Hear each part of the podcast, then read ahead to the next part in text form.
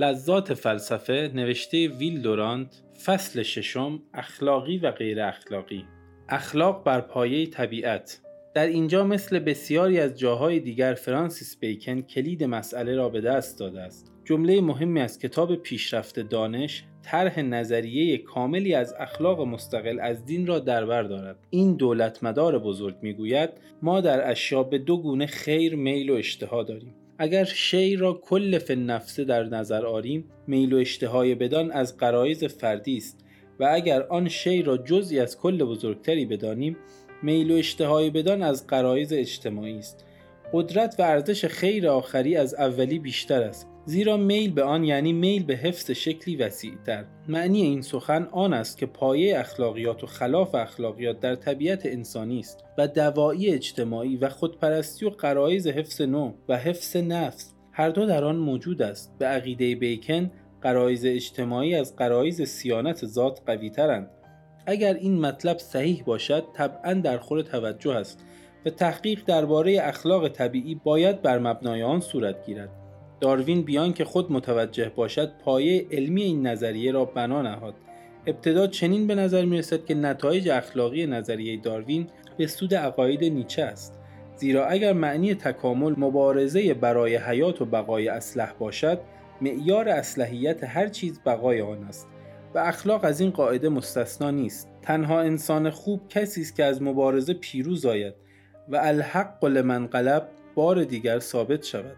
هاکسلی از نتایج نظریه تکامل در وحشت بود و مانند تنیسن می گفت دندان و چنگال طبیعت مقصود و انتخاب طبیعی است خونالود است و با هر اصل اخلاقی که بشر را ملایم و مهربان سازد دشمن است. پس اخلاق یعنی کمک قوی به ضعیف تکامل یعنی مبارزه برای بقا با تمام وسایل ممکن و اخلاق یعنی مقید و محدود ساختن این مبارزه در حدود انسان دوستی و شرافت.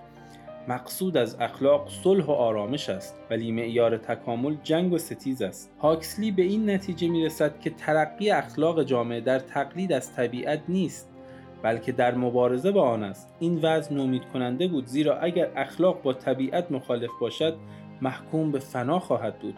هاکسلی با روشنبینی خود آن را دریافته بود. طبیعت دنیوی که با ما همزاده است برای حفظ ما بسیار ضروری است. خود زاده میلیون ها سال مجاهدات سخت است و تصور اینکه برای آوردن آن به زیر فرمان مقاصد اخلاقی فقط چند صد قرن لازم است احمقانه است. و اگر اخلاق و طبیعت تا این اندازه مخالف و مغایر هم باشند مسئله اخلاق یعنی تأمین ادب و رفتار نیک انسانی از راهی به جز فسون و وعده وعید حل شدنی نیست. داروین متواضع راه بیرون شدن از این تنگنا را نشان داد. فلاسفه متوجه آن نشدند و اگر کروپتوکین آن را نشان نمی‌داد باز هم متوجه نمی‌شدند. کروپتوکین گفت که این مخرب بزرگ یعنی داروین در فصل چهارم کتاب اصل انسان یک اصل اخلاقی نشان داده است. که نه بر پایه معتقدات دینی بلکه بر پایه حقایق و واقعیات زندگی استوار. است حق با ارسطو و بیکن است که می‌گفتند انسان موجودی ذاتا اجتماعی است زیرا اجتماعات پیش از انسان وجود داشتند و بشریت عادات اجتماعی را مانند دوایی نفسانی رقابت و ستیزه و قتل به ارث برده است و مدنی بودن در خون او سرشته است. تشکیلات اجتماعی حتی در طبقات پست حیوانات از قبیل مورچه و زنبور نیز از آن انسان برتر است. با تکامل جامعه رقابت‌های موجود در داخل آن به نفع رقابت‌های خارجی محدودتر می شود تا بر استحکام داخلی جامعه بیافزاید. عمل انتخاب طبیعی در افراد به تدریج از میان می رود و برعکس در اجتماع شدیدتر می گردد افراد ضعیف در نتیجه رشد اجتماعی هم نوعان خود می توانند زندگی را به سر برند. ولی در جنگ و رقابت میان اقوام ملل ملت ضعیفی مانند اسپانیا یا نژاد ضعیفی مانند اهالی تاسمانی ممکن است از میان برود و در مبارزه میان انواع حیوان نوع ضعیفتر از قبیل ماستادون یا گاومیش آمریکایی شاید نابود شود. تکامل از جسم به اجتماع منتقل می گردد و بقای اسلح دیگر نتیجه قدرت فردی نمی شود بلکه از مهارت و فشردگی اجتماع به دست میآید. تشکیلات اجتماعی جای آلات دفاعی سنگین را که فرد ناگزیر از حمل آن بود و به قدرت شخصی و دفاع زیرکانه او بستگی داشت می‌گیرد. در حیواناتی از قبیل زنبور و مورچه سلاحهای فردی مانند دندان و چنگال و پوست کلوف تقریبا از میان رفته است توسعه روزافزون خطر و رقابت خارجی اعضای یک جامعه را با رشته های همدردی و هم نوعی و اجتماعی بودند و کمک متقابل متحد می سازد. فضایل ساده که به نظر نیچه فرد پرست زنانه می آمد در حقیقت از ضرورت های نوع اجتماع است. از اینجا تضاد عجیبی ظاهر می شود یعنی با شدت رقابت و همچشمی میان اجتماعات آشتی و همکاری میان افراد مستحکم می گردد. جنگ یا امکان دست زدن به جنگ اخلاق و پایبندی به قوانین اخلاقی را به وجود می آورد. با این برداشت زیست شناختی به نحو کافی مسلم می گردد که پایه ضروری و طبیعی اخلاق و تعریف آن همکاری جز با کل است.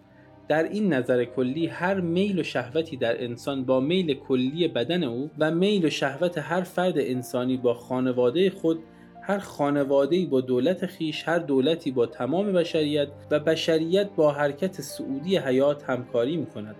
هنگام جوانی اخلاق را با عبارات تندی که شایسته افراد سرکش است تعریف می کنیم. هوشیاری را می ستاییم و از اینکه هوش خدمتگزار شهوت است و از اینکه برای درست جلوه دادن هر گونه احتیاج مشکوک در جستجوی دلیل می باشد قافلیم در این سن از استقلال فردی و ناسازگاری و تحور ستایش می کنیم و سرود شخص ساده تنها را می خانیم و مانند ایبسن گوشگیر می گوییم نیرومندترین کسان آن است که مانند براند و پرگونت دو قهرمان از نمایشنامه های ایبسن. بتواند تنها زندگی کند. این اندیشه واکنش سالمی است از تعاون و همزیستی سنگین موجود در خانواده و نشانه آن است که جوان به مرحله رشد رسیده و می‌خواهد خود را به جهانیان بنماید. بعدها در میابیم که جامعه مورد تعن و مسخره ما از افرادی تشکیل یافته است که هر کدام از آنها به اندازه ما پرارزش و بینظیر هستند. پس از مقاومتی طولانی در میابیم که اخلاق را با اصطلاحات فردپرستان نمی‌توان تعریف کرد و معیار عالی حکم نسبت به رفتار افراد در جایی که حکم لازم باشد باید خیر و صلاح جامعه باشد. این جمله معترضه میان دو هلال نتیجه استدلال ما را تکمیل می کند در کجا حکم لازم است؟ همچنان که بهترین حکومت ها آن است که کمتر حکومت کند بهترین اخلاق ها نیز آن است که کمتر نهی کند. نعمت آزادی در حیات چنان بزرگ است که باید کسانی را که به همسایگان خود پیوسته دستور اخلاقی می‌دهند دشمن انسان شمرد. ما دیدیم که احکام اخلاقی چند اندازه موقت و متزلزل است و آنچه در نظر ما مغایر اخلاق است ممکن است جستجوی انتقال از اخلاقی به اخلاق دیگر باشد. این سختگیری خشک اخلاقی را بیشتر درباره کسانی که به درد نبوغ مبتلا هستند اجرا می کنند. طبیعت نوابق را مستثنی کرده است تا در عمل و اندیشه و احساس با وسایل نو آزمایش کنند. اگر بخواهیم آنها را تابع مقررات معمولی و ضروری اخلاق افراد عادی بکنیم منکر علت قایی وجود آنان شده ایم از پاپ پل سوم نباید سخت گیرتر شد که چون می‌خواستند چلینی را به زندان افکنند گفت شما باید بدانید که کسانی مانند بنونوتو چلینی که در شغل خود بیمانندند بالای قانون هستند. باید قدری از آن سهلنگاری و تسامح را که درباره توانگران مجری می‌داریم به نوابق خود نیز بحث دهیم. ما از بیراه به محترمانه ترین و کهنترین نتیجه ها رسیده و آن اینکه معیار اخلاق همان صلاح جامعه است. ولی برداشت زیست شناختی نباید موجب این پندار گردد که قرایز ما با عقل مطابق است. طبیعت بجز کندو و خانواده و دسته های شکار جامعه و اخلاقی نمی شناسد. بیکن و داروین و کروپتوکین از روی خوشبینی میپنداشتند که قرایز اجتماعی از قرایز فردی قویتر است. شاید در خانواده که فداکاری امری طبیعی است و جز عشق و ستایش به محرک دیگری احتیاج ندارد چنین باشد. اما در خارج از این دایره کوچک دوایی نفس پرستی همچنان در جولانند. و هر که بیشتر بدود مسابقه را برده است و فداکاری را برای آن قهرمانی می‌خوانند که نادر است. به همین جهت برای تقویت دوایی اجتماعی وسایل متعددی از قبیل دین و تربیت و انتشار و بنای مجسمه در خیابانها برمیانگیزند. ما حتی اجتماعی ترین نوع حیوان هم نیستیم و در نیمه راهی هستیم که از فردپرستی جنگل نشینی به همکاری عالی مورچگان منتهی میگردد. فقط می توانیم بگوییم که قرایز اجتماعی که نسبت به قرایز رقابت و تملک تازه تر است و با سستی دین و خانواده موقتا ضعیف گشته است به تدریج در نتیجه ارزشی که همکاری برای بقای اسلح دارد تقویت می گردد. شاید روزی برسد که طالبان همکاری و عدالت با هم نوع سودجویان و قدرت طلبان را از میان بردارند ولی ما تا آن روز نخواهیم بود. اگر این اصل اخلاقی به نظر محافظ کاران خوشایند باشد باید بعضی از نتایج آن را به ایشان گوشزد نماییم. به موجب این اصل هیچ امری مغایر با اخلاق نخواهد بود مگر آنکه موجب زیان دیگری باشد. به همین جهت خودکشی در بعضی مواقع گناه نخواهد بود. اگر کسی معتقد باشد که مرگ برای او نعمت است و وظایفی را که به نوع خود داشته انجام داده است و با مرگ او کسی بیچیز و یتیم نمیماند می تواند با حیات خود به هر نوع که بخواهد بازی کند.